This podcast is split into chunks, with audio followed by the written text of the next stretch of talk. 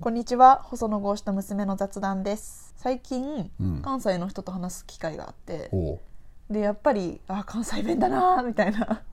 おう感じたんだけど、うんお父さんはさうん一応関西出身の割には、うん今はもうあんまり関西弁っぽくはないなと思っててうん、そうだねどうなのっていうああやっぱり抜けたのかうんまあそうだね大学生まではもうバリバリの関西弁だったからなうーん東京でサラリーマンやるようになって、んまあ普通に関西弁喋ってたんだけど、うんまあちょっといろいろやっぱり違和感感じてるのかなって人もいたりして一応意識的に喋れるようにしたかなあ標準語というか東京弁をってことそう,うん、そうでねバーバーがね、なんかねちょっとあの標準語喋ってたんだよ多少今はまあ関西弁だけどいやでもね標準語に近いと思うよそうそ関う西なんだ弁よにしてそうはなんだよねあの人だからおじいちゃんがそうだったのかなうん、なんかなんかで割と母親の言葉って影響するでしょだから友達とまあ親のはねそうそうそうだからあの家ではちょっと標準語っぽいのを喋り、で外では関西弁を喋るっていう感じだったから、割とそういう素養はあったんだと思へーう、うん、なるほどねまあそれに関西弁って言ってもさ、大阪とか京都と違って滋賀はさ、滋賀弁ってちょっとゆゆるいよねまあそうだねゆっくりだよねあ、早さもだけインどトネーションはまあ、うん、西だけど、うんあのでもねまあきつくないっていうかな、うん、そういうことその、いかにも方言なように聞こえる度合いで言うと、大阪弁とかの方が強いなという、でも両親とも関西でし親戚みんな関西だけど関西弁多少喋れるいや全く喋れなくて、あ喋れないか、うん、ー無理ただうんなんか用語うん単語とかでうん関西の言い方うんのものを勝手に覚えてるというか、うんなるほどそういうものだとして教わってうんからそれが関西弁だということに気づいてなくて使ってたみたいなことはうんこれまでに何回かあるかな、まあ、言葉っていうのはなその単語のあの区分っていうのは面白いよねうん、例えば、まあ、関西の方、まあ、こっちも言うかチャリンコっていうでしょ、いうね自転車のことね、うん、そうそうで名古屋に近辺行くとケッタっていうんだよねああ、うん、聞いたことあるな確かケッタマシーンとかねに、で滋賀県は大体お父さんが住んでた青梅八幡ぐらいまではチャリンコなんだけど、あの高校彦根にいてたんだよ、うん、で彦根だとチャリンコとケッタが混ざるのよちょうどぶつかるんだそうそうで岐阜に行くともうケッタって言うんだよね、うで浪人した時に名古屋に行ったらみんなケッタって言っててあーそう面白いなと思ってさそうやって単語ってちょっとずつこう変わっていくっていうかこうグラディエーションっていうかさ、うんうんうんうんそうやっていくんだなっていうのねそうだねまあいろいろ例えばなんていうの梅雨の濃さとかさうんうんうん関西静岡はは薄いけどだんだんに東に行くにしてあって濃くなるとかさそうだよねうん、それと同じように言葉っていうのもそうやってやっぱり徐々に変わっていくんだなっていうのはすごく感じるよね。うん、あその その東西のせめぎ合いで言うと、一応静岡あたりがぶつかるとこだよねうん、静岡の言葉っていうのは割と馴染みやすいよね、うんうん、いろんな人が混ざってるからね、うんうん、そまあれで、東と西で違うかな、多分まあ、少しまた違うね、一応伊豆弁伊豆弁もあるね、だらだよ、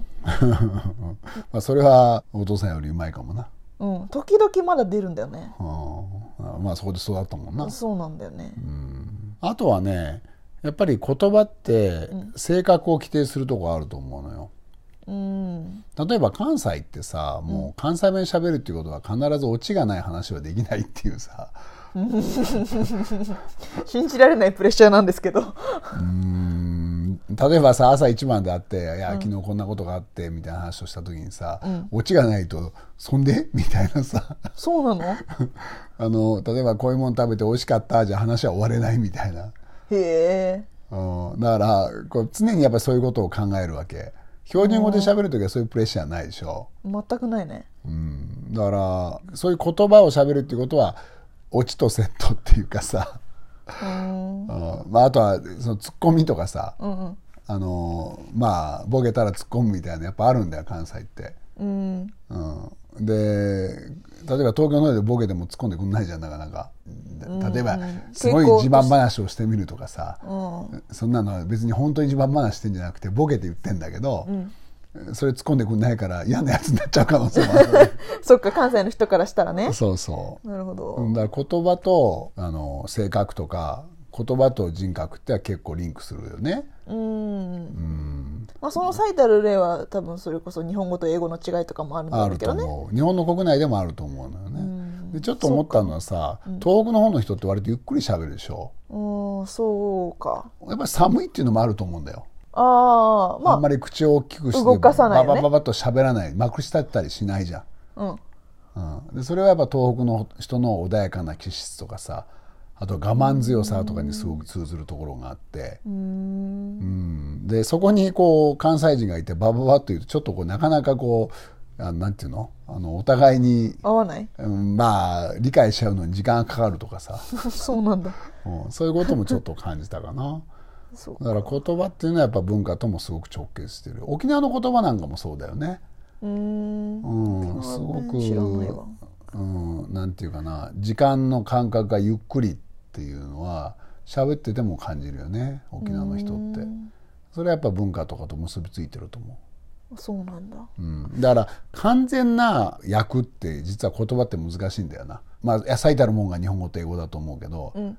あの1対1で訳したからさ向こうで例えばいい演説いいスピーチをしたのを、英語のやつを日本語にしていいスピーチかってそんなことないでしょ全然違うじゃんそうだね言葉っていうのはそれぞれのところで通用するものであって、うん訳したからきちっとそのコミュニケーションが取れると問題ではないっていうね、うんうんうんうん方言でも多少はそういうところがあるあのるとか思そうしたらうん、すごくそれはあると思うな、国会もさん全国から人が代表して集まってくる場なわけじゃんそうだねだから結構よく聞くんじゃないの方言まあだから東京出てきてバリバリの方言で喋ってる人もいれば、ん東京に来たら標準語にする人もいるしああそっかそこも人それぞれなのかそれぞれだよね、んで割とやっぱり関西の人って関西弁喋り続けるよねうんていうかやらないようにしてもできないっていう場合もあるんじゃないのそれもあると思う、うんあとはまあ関西弁ってのは通じるからさ、うんまあ理解はできるもんねそ普う通にそうそう、うんだからそのまま喋っちゃう人が多いかな、なるほどね、